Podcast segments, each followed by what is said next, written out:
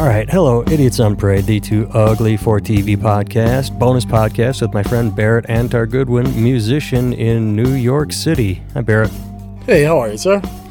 I am well. So, uh, to listeners that have been paying attention to these uh, bonus conversations you and I have been having, we've been talking about uh, personal responsibility, uh, the power of positive versus negative thinking, and in a way, I think we discussed ego, correct? Getting our, our ego.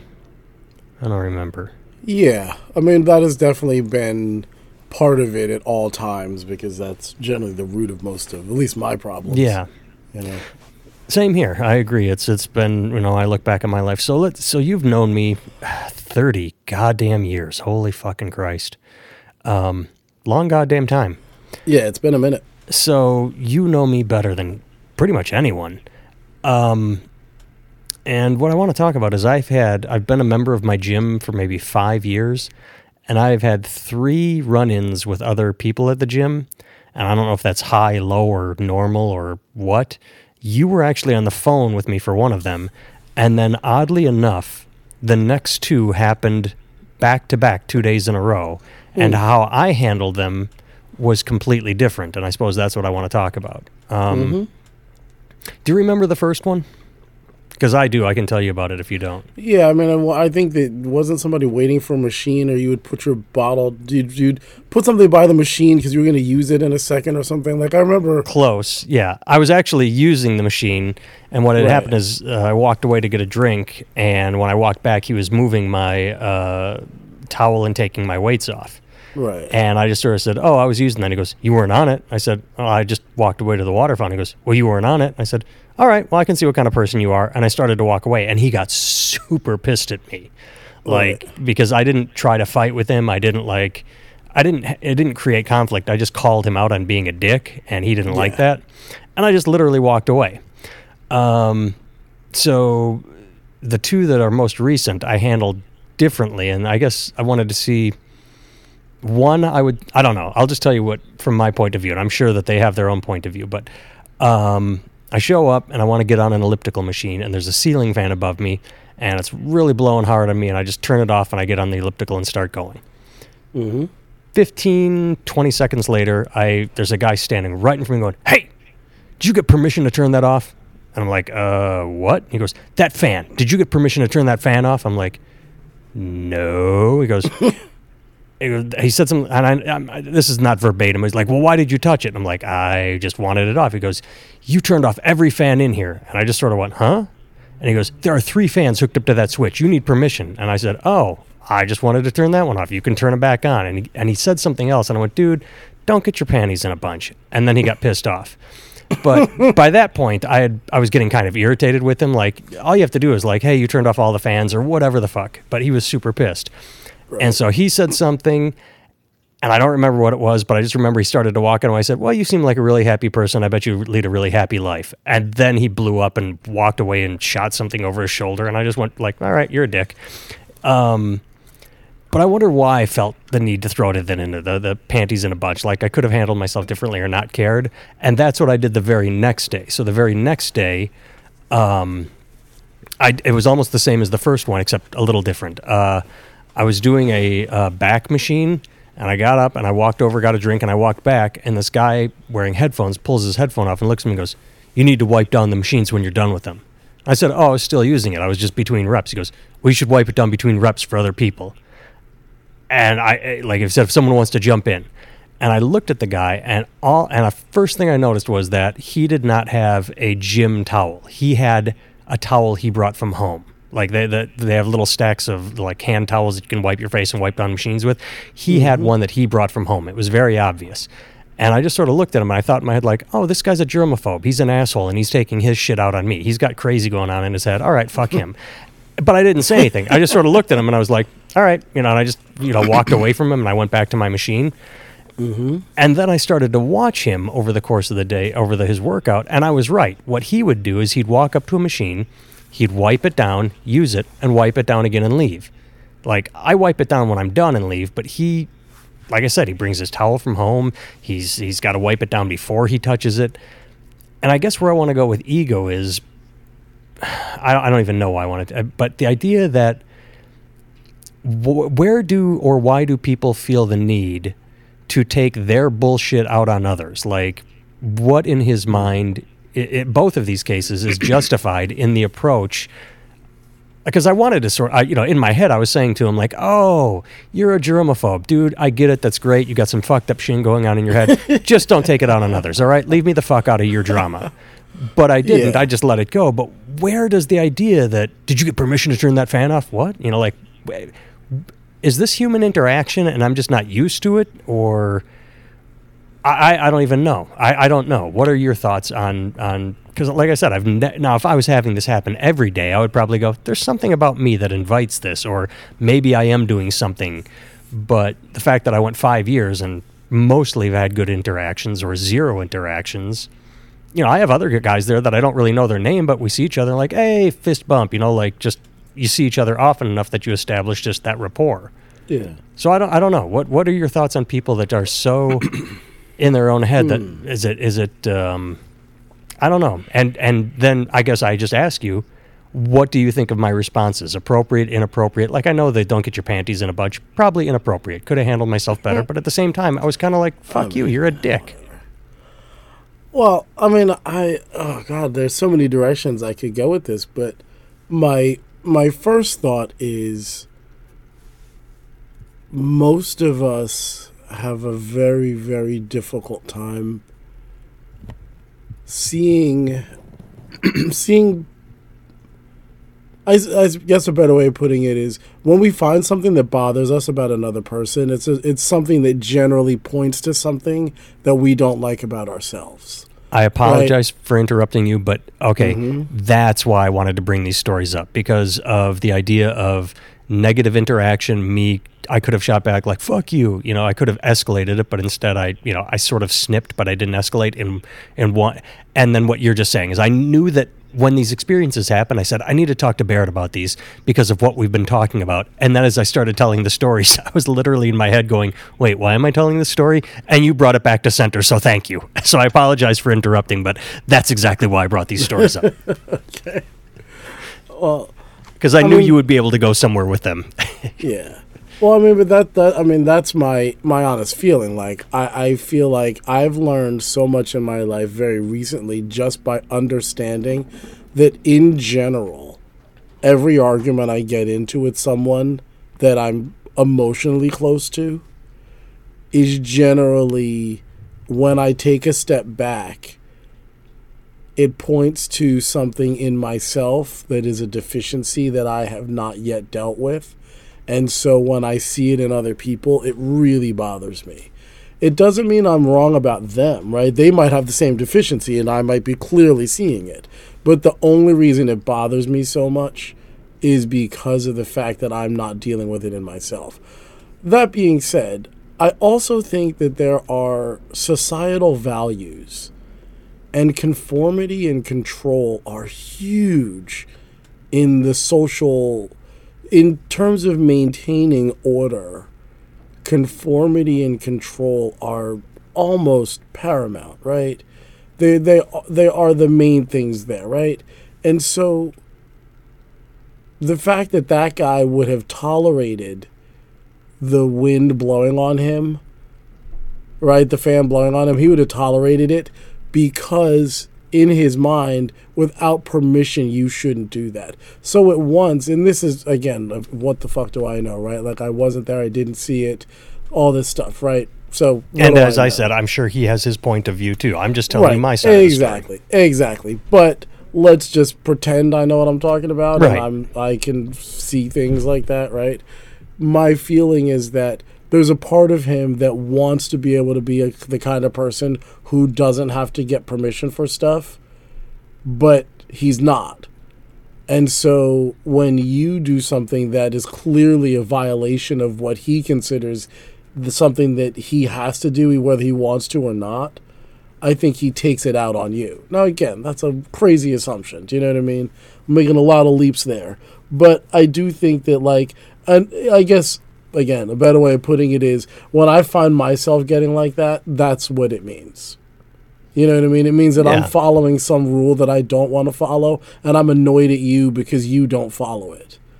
You know what I mean? And so I take my anger out in my fucking whatever, you know, spineless weakness. I take it out on you. You know what I mean? Because you did this thing. And I I think that a lot of people feel that way. You know what I mean? Like a lot of, I mean, I feel like a lot of racism and sexism and anger that people have is because of that. They feel like other people get away with stuff that they wish they could get away with, but they can't because all these rules that oppress them specifically. Right, and that's like that's kind of seems to be everybody's belief, right? That's what black people think. White people have all this privilege. White people think black people have all this privilege. Men think women have it easy because we got to approach them. We got to buy dinner. We got to do this and we got to do that. And they think we, you know, what I mean, like like we all have our ridiculous beliefs about it. But at the end of the day, the mo the happiest people I know are the ones who follow their own rules, and then generally those people don't give two shits about what you do with your time. Like, and that's what the person would have said, right? Like, if I was that person, I would have walked over to you and said, "Hey, man, do you need to have this fan off? Because when you turned it off, all of them went off." You know what I mean? And then you would go, "Oh, dude, I'm sorry, I didn't know." I'd be like, "All right, well, it's fine. You're going to be on for just a few more minutes. You know, let me know when you're done. We'll just turn it back on." And you probably went, "Oh, dude, don't worry about it. Turn it on now." And I'd be like, "You sure?" You'd have went, "Yeah, man, I'm sure." And I'd be like, "Okay, cool."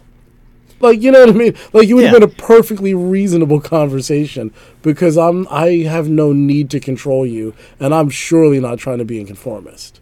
Well, let me, let me in any way, shape, or form. let me tell you two stories, and unfortunately, they come off uh, like, "Hey, dig me, I'm awesome." but when when I'm at the gym, things piss me off all the time. Like my biggest thing is I see people uh, take free weights, use them, and just set them down wherever, and don't ret- they don't return them to the rack. Or if they do return them to the rack, to me, it's really simple. It starts with five pounds on the left and ends at 30 pounds on the right, and then the next row is 35 pounds to know, whatever it is. Or and they'll just take the 10 pound weights or the five pound weights and just drop them where the 20 pound rate weights go. And I'm like, really? But I, I'm not over there correcting them because it's not my place. I just look at them like, all right. And then either I'll move the weights when I put mine back, or I'll just ignore it because I'm like, that's life. You know, I don't like it, but I'm not going to get up and whatever they're doing. That's I'm not out to fix the world. You know, know your battles. And then the other thing, I didn't think of this, but it goes back to the first thing I told you about where I walked away from my thing. Um, there are a handful of people and I'm guilty of this too, where we will bounce between two machines at times. If it's light there, like if there are only like three people, I'll do two different chest machines to work out two different areas. But if someone goes and hops on one of them, I just sort of go, all right, I'm using two machines. And I just ignore, you know, like I sort of grumble and go, fuck, I was using that. But I don't go tell them, hey, I was using that because I'm obviously on another machine and I can't bogart two machines. And so I let it go. I'm like, yeah, I get it. So it just, it's sort of, I, I do have things that sort of, I don't want to say rub me the wrong way, but that like, uh, you know, where I, if I were, and this is where I talk about, the- up front I said I'm stroking my own cock here. If I were a worse person, I could go get in their face like, dude, I'm using that machine. Oh, you were on that one. Yeah, I'm using them both. That makes zero sense, you know? Well, Why would I ever? it's- but it's just like such a ridiculous sense of entitlement. But but but you and I both know people who are like that. We both know people who would think that there's nothing wrong with them using two machines at the same time, and they would say, "But I'm trying to work out two different muscles, and I got to do it in reps. So I got to do this one for this long and this one for this long, and they're perfect intervals between the two of each other. So I need them both." And they would feel perfectly justified in saying that. You know what I mean? I Like, suppose, yeah. I mean, I know people who, and and you know, listen, I get their logic, but in their mind, I mean, and that to me is what, that's what it seems to come down to, right? Like, same thing with the people who put the five pound weights where the 20 pound weights go. It's not like they can't do it. It's not like it takes any more energy or less energy to put it in one space or move it uh, three feet to the left and put it there, right? It's not, it's literally like an act of defiance. Like, I'm not going to follow the rules because I don't have to. Well, you know what I mean? That's yeah, what it I seems do. like to me. But maybe they're also just lazy and don't think about it. Like uh, sometimes it's not malicious. Sometimes people just don't give a shit about like they don't care about that stuff in their own house. That's So what I was just you going know to what I say. mean? Like they don't give a shit. Like like I know people who have the place we stayed, one of our friends in Vermont, he has a place. His whole CD collection is alphabetized and put by style, and he's got hundreds and hundreds, not thousands of CDs. I'm not good at guessing those numbers, but this, like, I mean, it, it's you know, it looks like a CD store, and it's all alphabetized and put together by style. And I'm like, right, I wouldn't do that. I wouldn't Well, do that. Yeah. I, I hear and I agree with you. I, I think it's um, the more the uh, I don't think people. I think people just don't think about it. I'd like to think that maybe that's just me assuming the best in people as opposed to defiance and fuck you. I'm going to put these wherever I Right. want. but I also think, and I'm just spitballing here when I when I examine uh, myself and the th- stories I just told you about, uh, sort of inner grumbling, like "fuck, I was on that machine," but you know I'm using this one and I can't I can't bogart both of them. I also, when I look at someone that puts the weights back somewhere wrong or jumps in and uses something that I'm also using because obviously I can't, I don't take any of it personally. Like that's why they're not doing anything to me. They're just doing their own thing, and that's what most people do. And, and I think most of humanity does that in a way that stays out of the way of other people. And I wonder, going back to the guy, you know, like, hey, did you get permission to turn that off? And or like wiped on your machine between reps if you're going to walk away for ten seconds. That guy. Um, do they just take things personally? Like I know when I get cut off in traffic, I just think, ah, fuck, you're just unobservant. I don't think, why the fuck did you cut me off? You know, I just, I just think, I don't take it personally. Well, I mean, I think that, that that's what most most people are thinking. Wow, how could you cut me off? Like I know that you cut other people off, but how could you cut me off? Like do like it's this thing that like we feel like they're attacking us. I've been in cars with people who are like that. That like one of my friend's brothers was like that growing up, and we'd be in a car with him, and somebody would cut him off or just get in front of him. And he would pull up to them at the light and get out. This vein would pop out of his forehead and he'd walk up to them and be ready to fight them. And i was like dude what the fuck? Like like what is going on here? Like that you you somehow think that that's a proper response. Like and it wouldn't even be like they cut him off cut him off. It would just be like they got in front of him. You know what I mean? Like was absurd. But I I I have found that many of my biggest problems came from an interpretation of a situation that was it was I would interpret situations as being an attack on me personally. You know, like I, I could say that most of the problems in my life. Well, no, all right. Better thing, when I really started working on not taking things personally, my life got significantly better on all fronts. You know, which by default means that that was a real serious problem, right? Essentially, right? You know, so yeah, I and I I feel like a lot of the people that I used to be friends with, I'm not friends with them anymore because when we talk, there's a propensity for them to just gossip.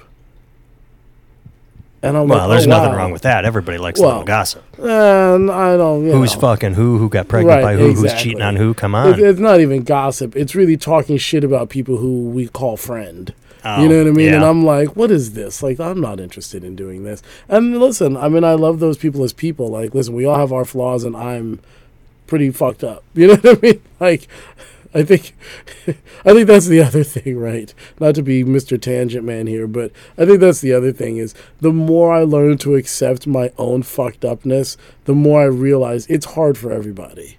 Like everybody's life is hard. Do you know what I mean? It doesn't mean it's bad, but everybody has struggles and everybody has things that go wrong and and everybody has some area in which they feel strong or most people do, but we all generally have places where we feel really weak and they're not strong and we're uncomfortable and we don't like to talk about it because it's uncomfortable to to face up to your faults. Do you know what I mean? Like it's hard. You know? Well- I, I, mm-hmm.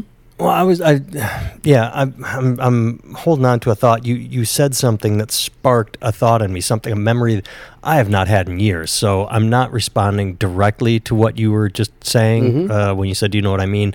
And then I, I had a thought. I'm responding to something you said two minutes ago, and mm-hmm. unfortunately, I don't remember what that was. But I've just been trying to capture my thoughts. I'm like, "Don't lose my thought. Don't lose my thought." You know, like listening to you. Like you're a um, pothead. yeah. So it, it goes, it, unfortunately, it goes back to what I was saying about not taking things personally and something you said. I remember the first moment I had this thought. Um, I would have been 23, 24, something like that, 25. I don't remember the exact. I, I was a bartender and I worked at a restaurant called Nancy's in the third ward of Milwaukee. And um, what happened was, is on Monday and Tuesday nights, it was so slow that uh, pretty much there'd be no customers, and the owner would call, okay, you can close at eight instead of nine, and I would be in charge of locking everything up. And so the the only cook on duty and the only waitress and me and I, uh, I I'd lock all the doors and let us out. And what I didn't know was that the cook was stealing. He's bringing food home for himself. So one night we lock up and we're leaving, and the owner jumped out and was like, "Ah, gotcha!" And I'm like, "Huh?" And she goes, "Not you, Nathan." And like saw that the cook had something, or like grabbed the bag.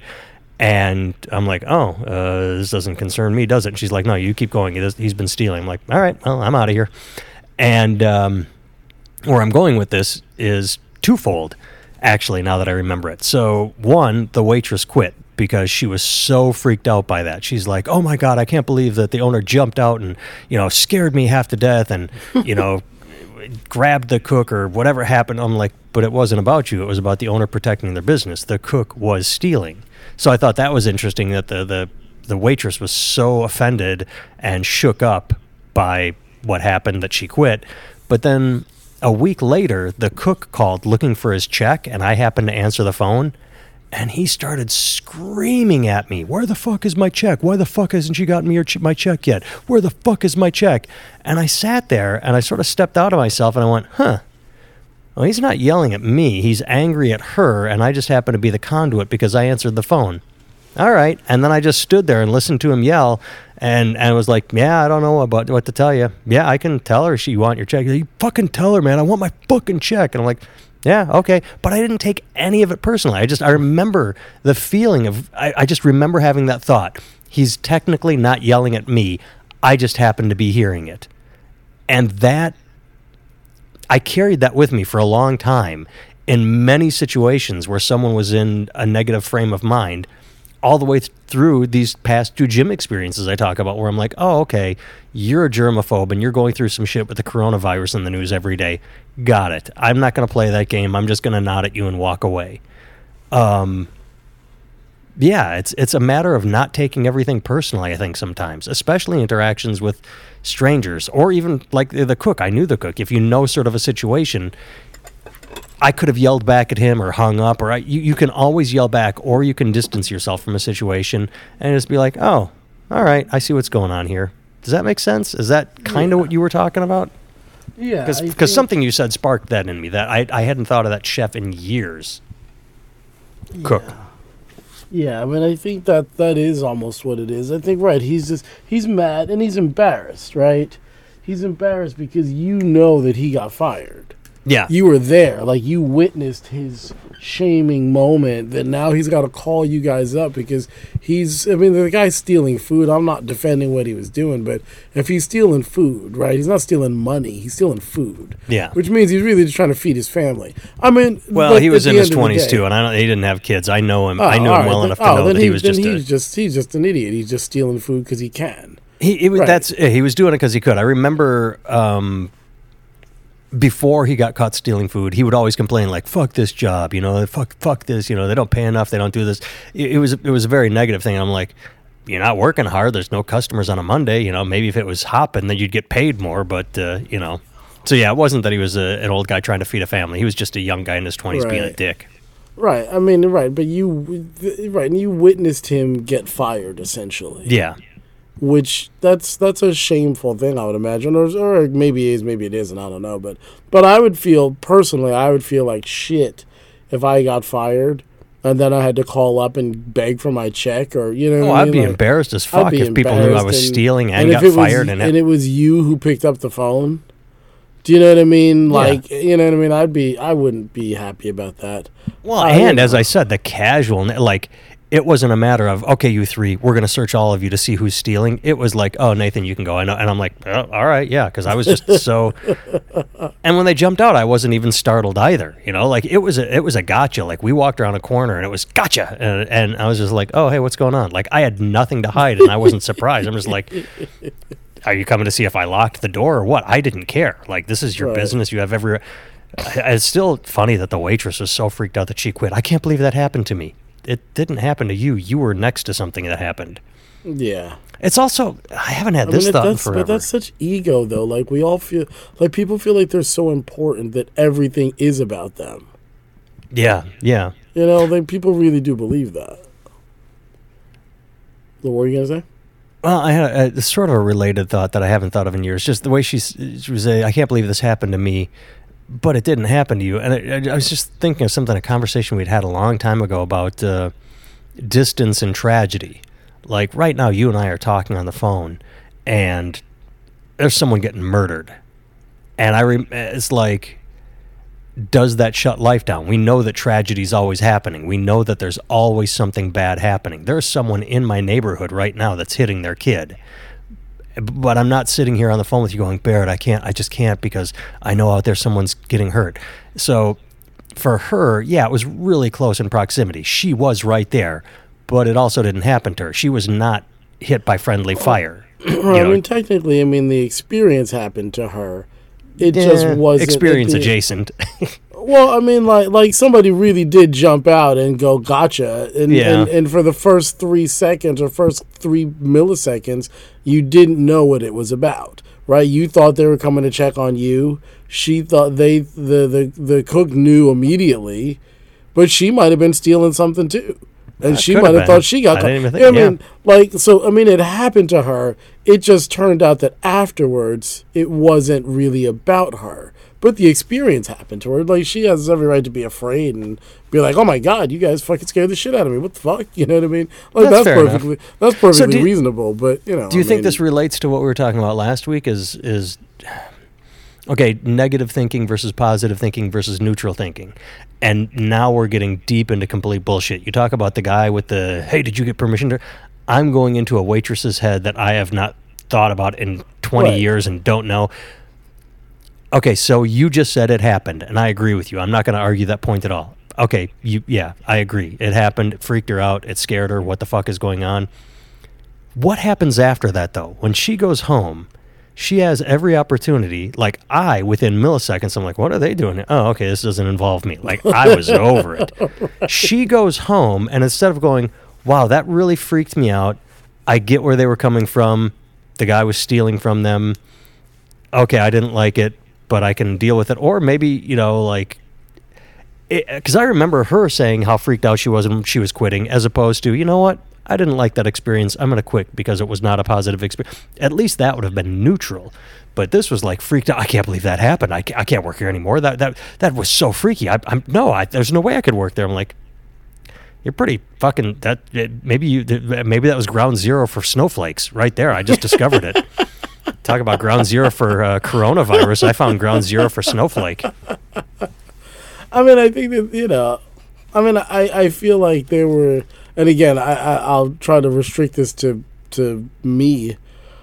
I feel like there were definitely points in my life where I was addicted to drama.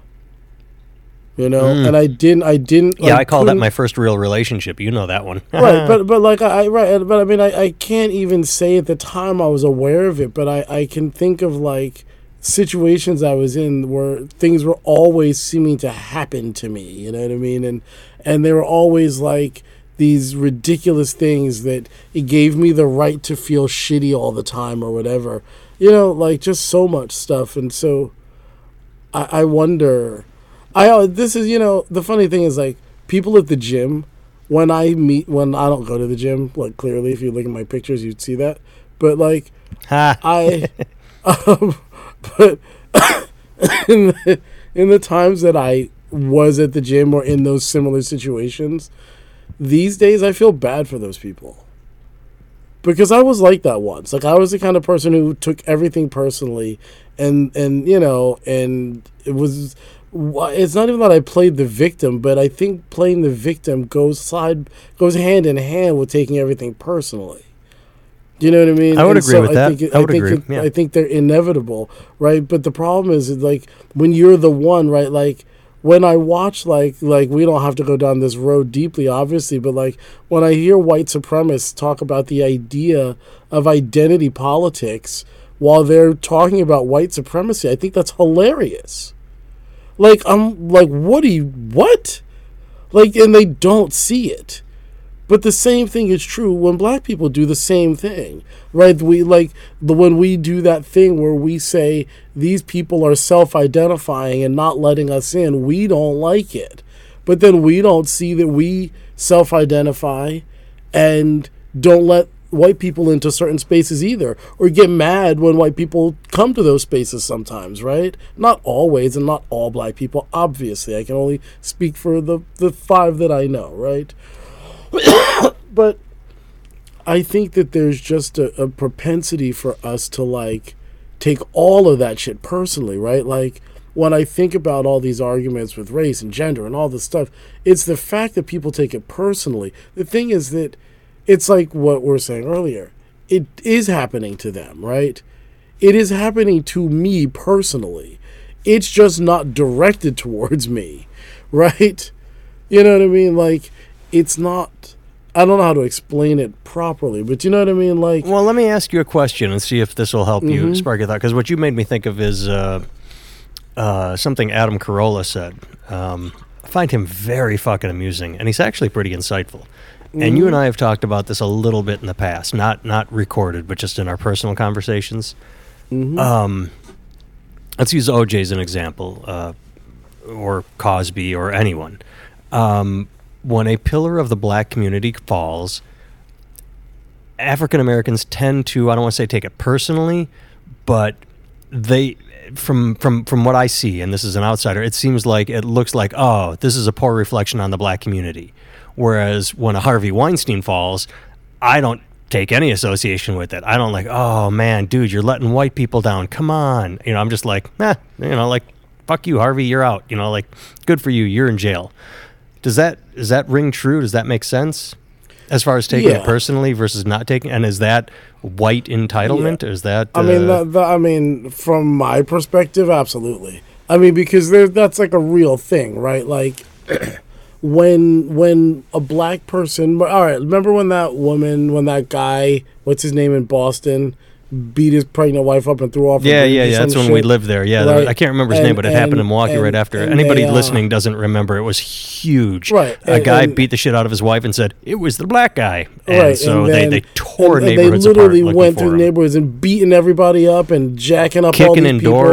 Right, it was like ridiculous because that's what happens, right? If one black person does something wrong, many black people often pay for it because it's a it, it, it's like a confirmation somehow of a see we knew that's how you were and it gives it gives the excuse to then go do that to other people whereas like when a black person does good what they say is see you're a credit to your race or some bullshit they don't say that anymore but do you know what I mean like Oh, they you uh, know. they did for a long time. I remember that all through my childhood was- right. That's I- one of the I good mean, ones. I remember people saying it to me. You know what I mean? Like, oh, you're not like those other ones. You know what I mean? And it's like, oh, right. But Well, before we know. get too far down this path, and we can go anywhere, I do want to inter- interrupt and say for every negative, there's also a positive. Yes. And if you don't remember this, it's because it was n- it might not have been big news. The Boston thing, I think, was national news. It was huge to us because we lived in Boston. I mean, we lived it. But then I moved back to Milwaukee, and it happened there. But because of Boston, it played out differently. It was an Applebee's, I think, in a parking lot in the Northridge Mall. I, I remember Northridge in Milwaukee, and this this you know woman got stabbed, and oh, a black guy did it, and the cops went, hmm, well, we could go kick in all the black doors, but I remember what just happened in Boston. Let's take a step back and examine this. Hmm. Yeah. And it was the husband, and he got caught out fairly quickly. Like, and I remember it. I remember the police chief saying, alluding to, "We're not going to jump to conclusions like happened in Boston or something like."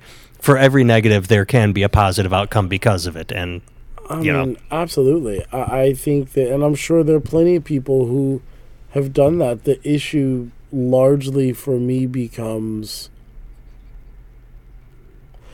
again, it, it's a ma- it's a means of control, right? Like the way that racism, sexism, any kind of ism, the way that it works is it's not overt in the way that people think it is. It's not overt in the sense like people running around calling me nigger or some shit like that. Like I haven't been called nigger really since I lived in Boston. I was all like I got called nigger a lot in Boston, but well, that was that, mostly me, and we lived together. right, so. exactly, right. So, right. but you You know, remember when I, I'm sorry for the tangent.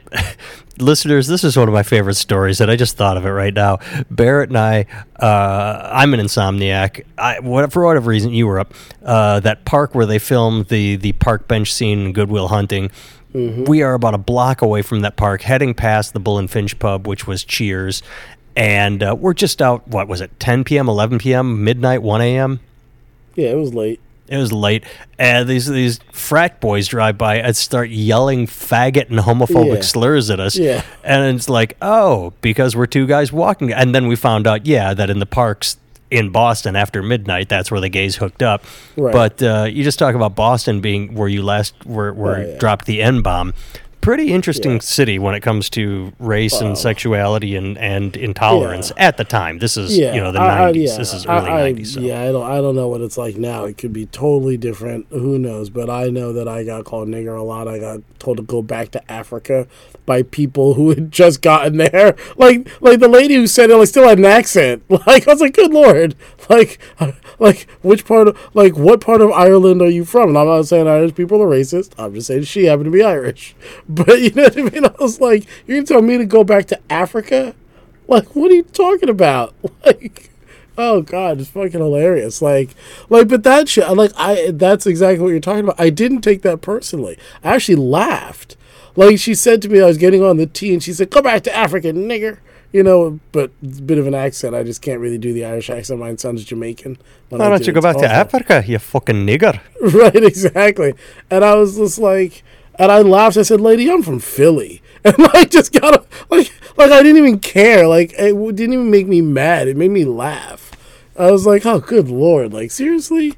No, but no, that's because it was a little old lady. If it was like a bunch of dudes, I probably would have been a little bit scared. You know what I mean? Right, right. But but you know, but a little old lady, I was like, all right, she's not trying to hurt me. She's just mad. She's just mean, and she's just an unhappy person. You know what I mean?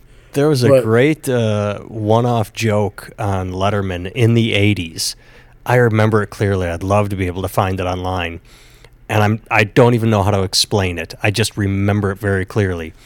I don't remember what the bit was. It was an uh, I, I, it was uh, something that involved like a series of jokes, like when he would sit at his desk and show placards.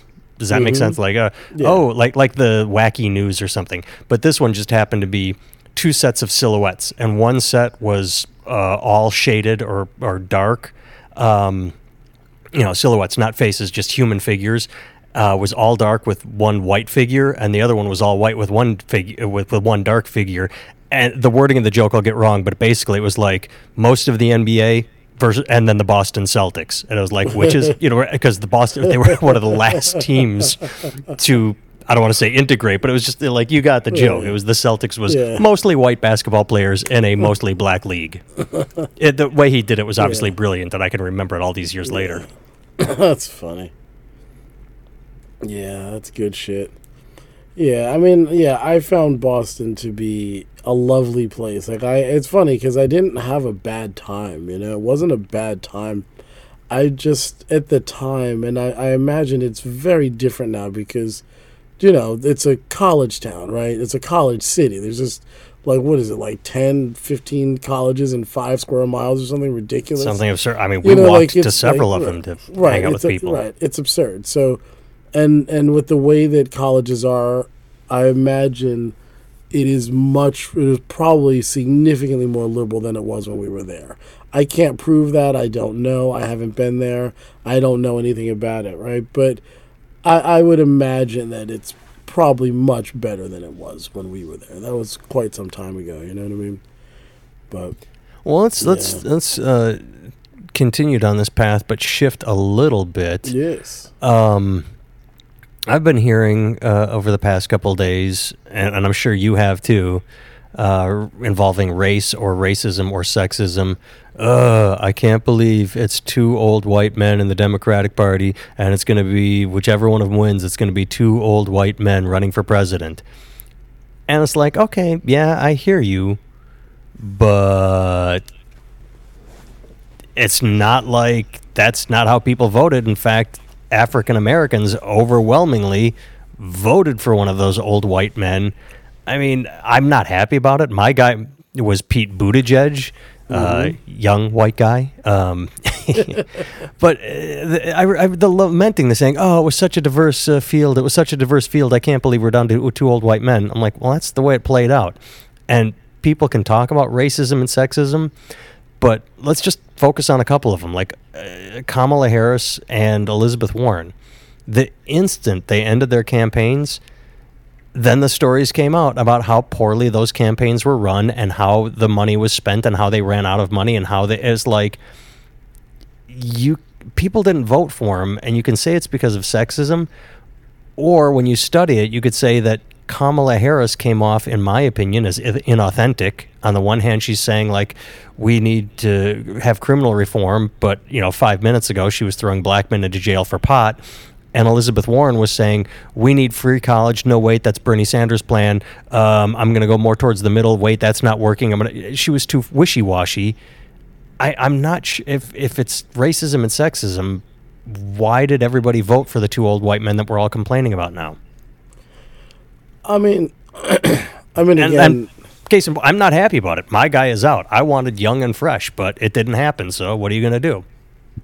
I mean, again, the way that racism and sexism work is it's not overt. It's it's about the way, like the reason why why you are unaware of racism largely is because it doesn't happen to you because it's a way that black people are trained to think and behave it's not an overt thing it's a way where and and and i say that to say like when if you watch a tv show right? Go watch a show particularly anything from the 70s or 80s but even now just go on to netflix and watch a show.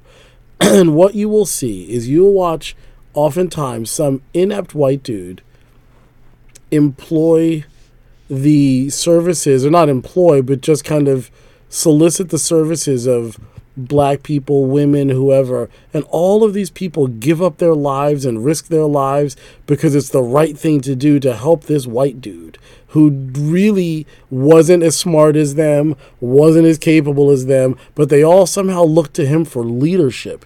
It is fascinating dude. Like the amount of times i see it in a show and i'm like oh my god is this every show? Like, and it's not every show, obviously. I was It's just going to say, I got to hit you up here. Can you give me specific examples? Because oh, mm. I mean, just watch the. I don't the, the, really the watch much TV. So. Well, but the, but here's the thing: you wouldn't notice it. That's yeah, what that's I what mean. I'm saying. So give you me won't like notice what it, should I look for? I mean, I would say just watch it. Just watch now. Next time you watch a TV show that involve or a movie that involves mul- people of multiple races and genders, watch who they. I all right. Here's an example, and it's a stupid movie, so it's a ridiculous example. But on Netflix, there's a movie called Spenser Confidential.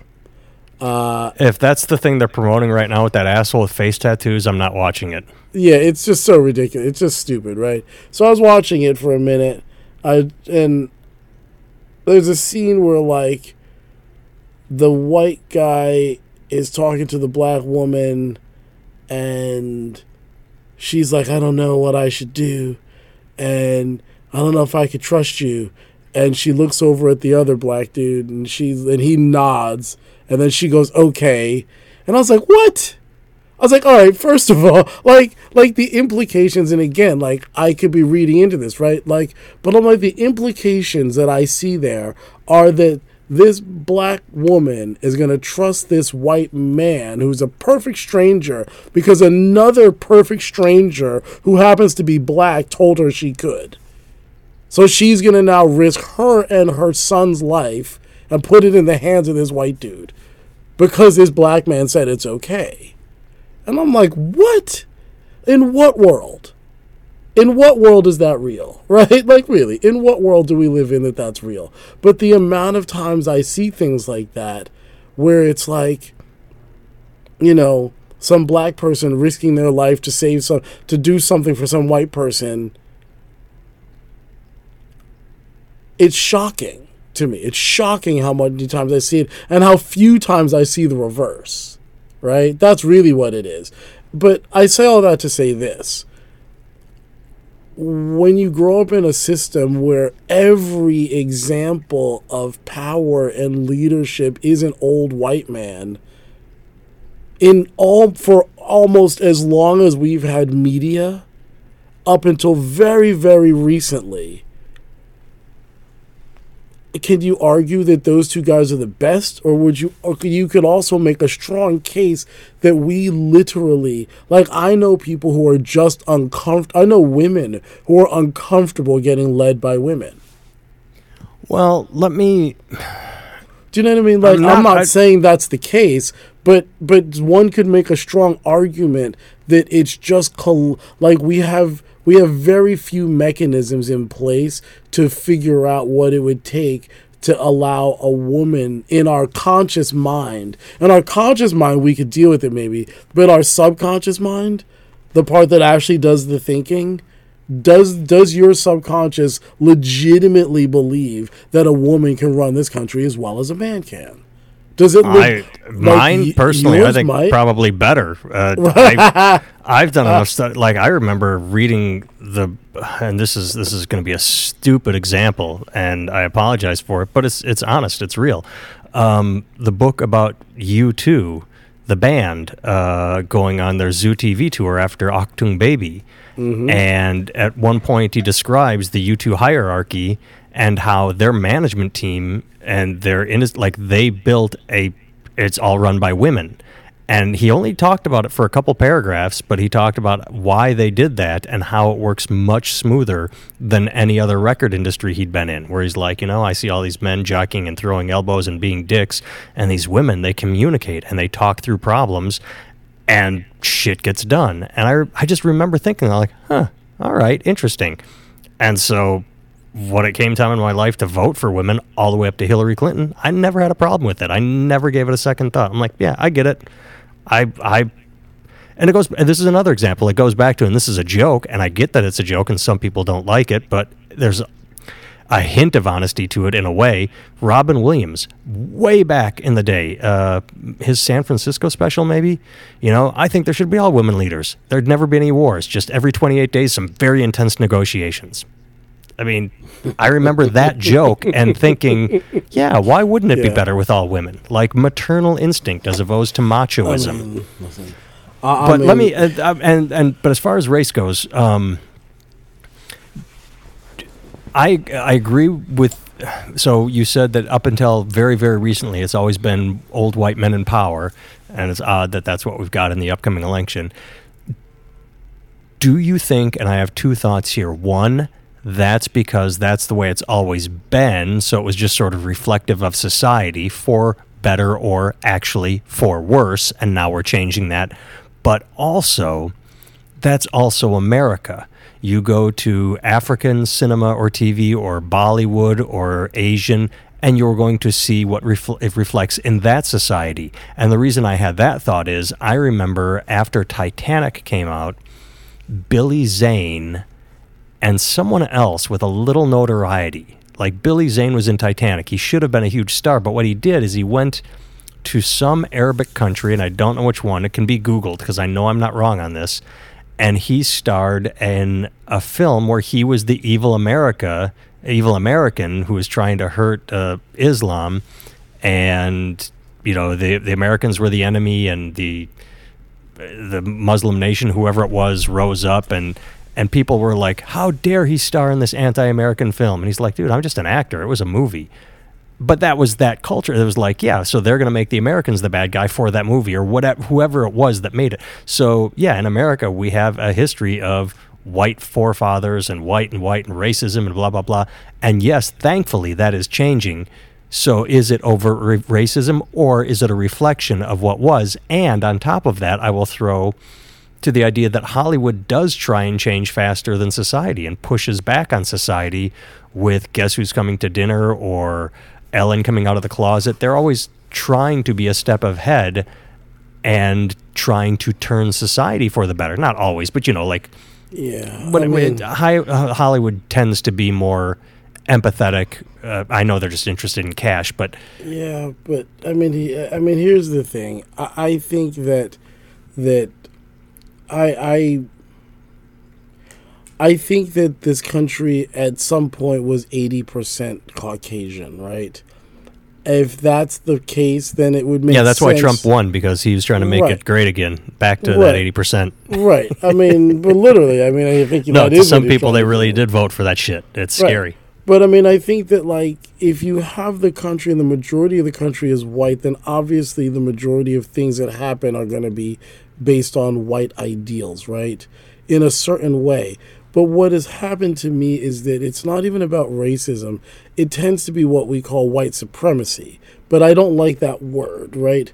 But what it generally tends, what it means generally is that in general, white people and most other people too because that's what we've all seen our whole lives right we fundamentally have been trained to believe that white people's ideas concepts thoughts whatever are more sophisticated than other people's. They're just better.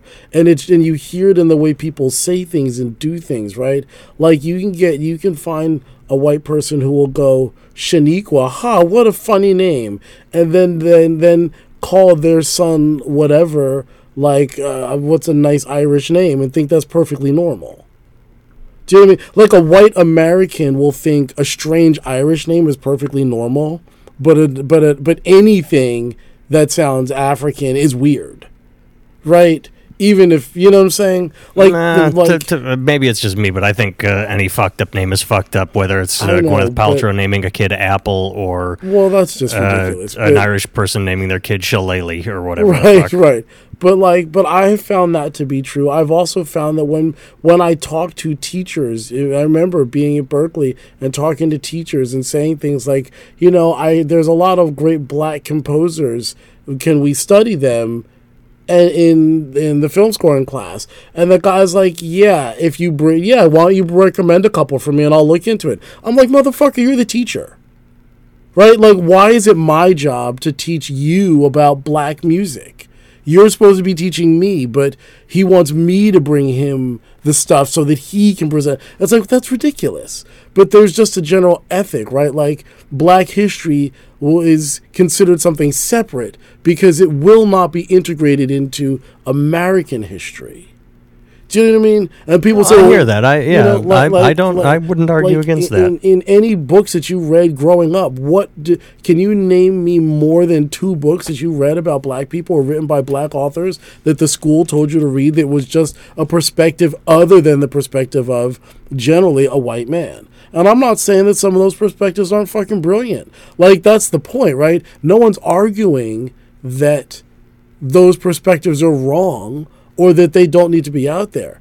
It's just, is that the only perspective we need?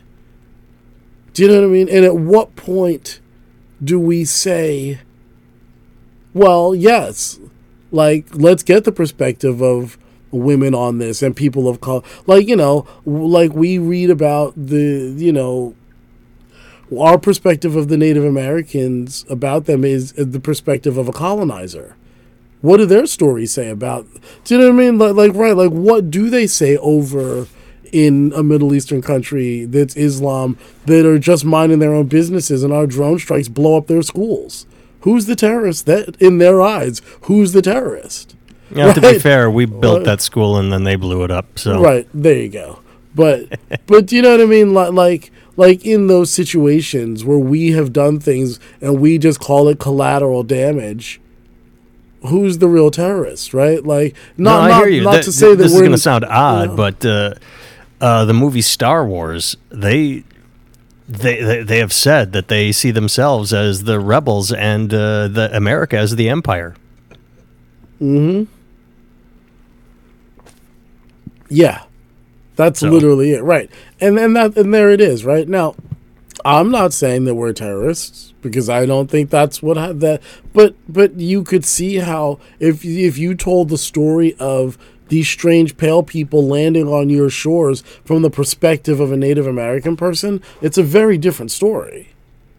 Do you know what I mean? You tell the story of a bunch of strange white people landing on African shores. I've read those stories. I've read the stories from African authors and stuff. Those stories are fascinating because I'd never read anybody else's account and never read about the damage that was done as a result of taking away millions of the strongest, healthiest people from a country. Like what like the, the, the long lasting effects that had on Western Africa. You know what I mean? Like it's like, oh. Well, not like just that, was- but the drawing of borders that put Right. warring tribes in the same Yeah. country. That right, that's like I mean, right, like, and then and the and the continual pillaging of that place. I mean, Victor Hugo, who I think is a brilliant writer, who writes about freedom and justice and all this stuff, right? Literally is quoted as saying something to the effect of. See how I said that? Literally, he's quoted as saying something to the effect of. Fascinating, right? Fascinating. That I almost that almost got by me, right? Oh, God, ridiculousness comes out of my mouth. But I mean, I'm gonna fuck up the quote, but he basically said something like, "Africa is put is God put it there for us to basically use it as a place to go shopping for resources." Like, you know, and here's a guy. So, this is during a time when all these people are running over to Africa, just enslaving them and stealing their shit. Like, that's perfectly reasonable. Like, you guys had the misfortune of being born on our diamond mines. What? What? You know what I mean? What the fuck you talking about? You know what I mean? And then want to be mad that there's African rebels running around blowing up those people and trying to kick them out of their land. It's like, well, I'm not saying they're right, but from their perspective, a bunch of people came in and had been raping and pillaging their land that they were born onto, that quote unquote God gave them. Right? Like, why does God only give white people land? You know what I mean? Like, why is that? You know what I mean? well, that that's the goddamn conversation know for the I next time because anybody that turns to fucking God for a reason for anything is where I start. Oh, are you But I fucking mean, kidding but me? Manifest Destiny. You learned about Manifest Destiny in high school as being a reasonable thing. Technically, learn- I didn't learn anything in high school. I barely graduated, so But do you know what I mean? Like, like when we learned about the idea of manifest destiny, it wasn't taught as a ridiculous concept. They gave these people the idea that God told them that they should own everything from one ocean to the other, and they could enslave, murder, and do whatever the fuck they wanted to because God said it was okay. We were taught that that was actually a reasonable thing. That's insane. That's insane. Do you know what I mean? But that's what I mean. Like, there's just an ethic of supremacy. That that idea, the idea in itself that God gave this land to white people, like like God gave the Jews Israel. That's what they were calling this, like the new Israel. That's literally what they were calling it. Is their version of Israel. That's and what Joseph they thought. Smith took that a little too far, didn't he? Right, literally, right? Crazy motherfucker. But you know what I mean? Like that's that when we talk about it. So like when you say, you know, why do we vote this way? Because literally for hundreds of years we've been under the idea that lit- a concept like manifest destiny is actually reasonable. And it's okay. Well, it's also, and I tell me your thoughts on this, and then we should start signing off because we're hitting it, bumping up against an hour. yes. Every uh, old people vote, so old people like to see what they see. But when it comes to African Americans, everything I read and every quote I read and any interview I saw with an African American was a older and b they just felt comfortable with Biden because they knew him. Like old people didn't want something. It was like he had a little. they didn't so much talk about an Obama effect, like you know, like oh, Obama liked him, so I liked him. It wasn't like the nod from the stranger. It was more Joe's been there for a long time. I trust Joe because he's been around. And it's like Yeah. I think that's more an age thing than a race or anything else. It's like old Yeah. people like comfort and they like and it's old people And- vote. Young people don't vote. and and this will it won't contradict everything I just said because I do believe that the the white supremacist ethic in this country is very real. I also think that there's a, there and and and I feel like there are places within the black community that where things go wrong and it's not white people's fault and it's our responsibility to deal with it, not white people's. And they're not, you know, there there there are areas in which uh, black people might be able to argue that white people are the cause of this, right? But there are whole other areas that are our responsibility that we need to deal with, and you know what I mean. And so, like, I feel like, and and, and if you're a tall, good-looking black man in good shape who's well educated, do you have less of a chance than a poor fat white kid who does who's not attractive and is poorly educated? Do you know what I mean? Like where do Uh, we dr- Thirty like, years ago, I would have said yes, right, but today, right? nah, But I like, don't right, where so. do we where do we draw the line with privilege? Right? Like if you're a wealthy black person or a really really poor white person, right? Of course, like if the cops pull you over, right, we could argue that it doesn't matter. But in the rest of your life, does it matter? Right? You know what I mean? Like a black man with a law degree versus a white kid from whatever some poor town county who barely graduated with a GED, you know what I mean? Like like who has more privilege in that way, right? Yeah, the black guy might not be able to do this other thing, but the white kid's excluded from all this other stuff too, you know what I mean? So where do you draw the line with privilege? Do you know what I mean? Like it like there's too many factors and so like again with the racism thing and all that stuff we could argue about the white supremacist thing and we could agree or disagree on that. But there's also a thousand other factors right? Like age you're right. Old people feel a certain way. And i would i would imagine there are a whole host of black people who go well biden is okay because my boy obama said he was okay and that it is the nod and he does get that. You know what i mean? And black people largely a lot of black people are conservative where we think like we're liberal, but a lot of black people are anti-gay, anti-abortion, go to church all the time. All this, you know what I mean? Like, like real, you know, like. And I'm not saying that all black people like that, obviously, but I know many black people who don't like the idea of homosexuality, who don't like the idea of abortion, who don't like the idea of a lot of things that are remarkably conservative, but yet they vote Democratic. You know what I mean? 2020, ladies and gentlemen. I so wanted to interrupt you because uh, it just would have been perfect timing, but you were on such a roll, I didn't. when you said, Where do we draw the line? Where do we draw the line? I just wanted to say, Well, we used to draw it at water fountains. And that would have been like the. Good lord, my would have been God! like, Good night, ladies and gentlemen. Good and that's the Lord. podcast. You're lucky that people can't smack you through the phone through the podcast. Jesus It would have been the perfect. Mo- I mean, that Yeah. just popped into my goddamn head. Water fountains, ladies and gentlemen. All Oh, right. man. Yes, Let's call it there. Yeah, man. As always. Barrett Antar Goodwin, uh, as this uh, as this music starts, as we fade out, uh, as the mu- as as we start, that was uh, it's his composition. You can find him at antargoodwin.com. At I'm going to try and do this right for the first time ever. KatieHenryMusic.com. Absolutely. Oh, I got it right because I usually throw the band in there, don't I? Yeah, but usually yeah, say Katie Katie- Henry. Katie Katie Henry Henry Music. music. on dot com, Instagram, Facebook. It's all the same. Yeah, you can listen to the Katie Henry Band on Spotify. You can find me at nathantimmel.com. All right. Thanks for listening. I just I just swallowed a burp instead of burping into the thing, so that's what's going on there. That that was the awkward pause. Thanks for talking to me, Mr. Barrett, and Yeah, man. anyone listening. Thanks for listening, and thanks for saying nice things about us, and thanks for sharing it on your social media.